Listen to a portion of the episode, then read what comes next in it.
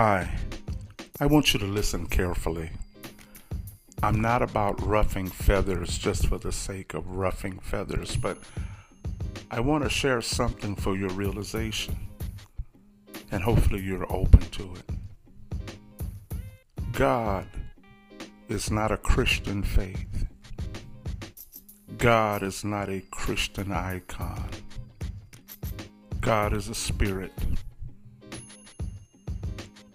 God breathed himself in us before the foundation of the world.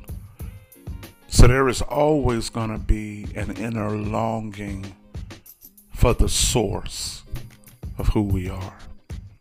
The source of who we are isn't Pentecostal or a denominational faith or any religious faith per se. The source of who we are is spirit. Now, I know that we label and identify certain cultural perspectives. Believe me, I do understand that. And this podcast is not about doing away with that. But I want you to know something. God does not use hell. And God does not use fear to summon us. You just say, with love and kindness have I drawn them. Now listen, how does God call out for us? Because this power is so potent, he's not going to leave it in the hands of an emotional preacher. He's not going to leave it in the hands of a judgmental teacher. As a matter of fact, God isn't going to leave the most potent power in the hands of anyone else but himself. God usually summons us through boredom, through longing and emptiness. The feeling of desperate emptiness, unfulfilled longing. Boredom, what we call the blahs. That's God's way of asking for you. Salvation is a result of you corresponding with that longing and with that emptiness and with that boredom. But usually when we feel this longing, we misread it and we go and spend money. And we get into debt because we're trying to buy our way out of this feeling. We get into a relationship because we're trying to have a companion and love and sex our way out of this emptiness. Or we find jobs or different careers because we're trying to work our way out of this emptiness.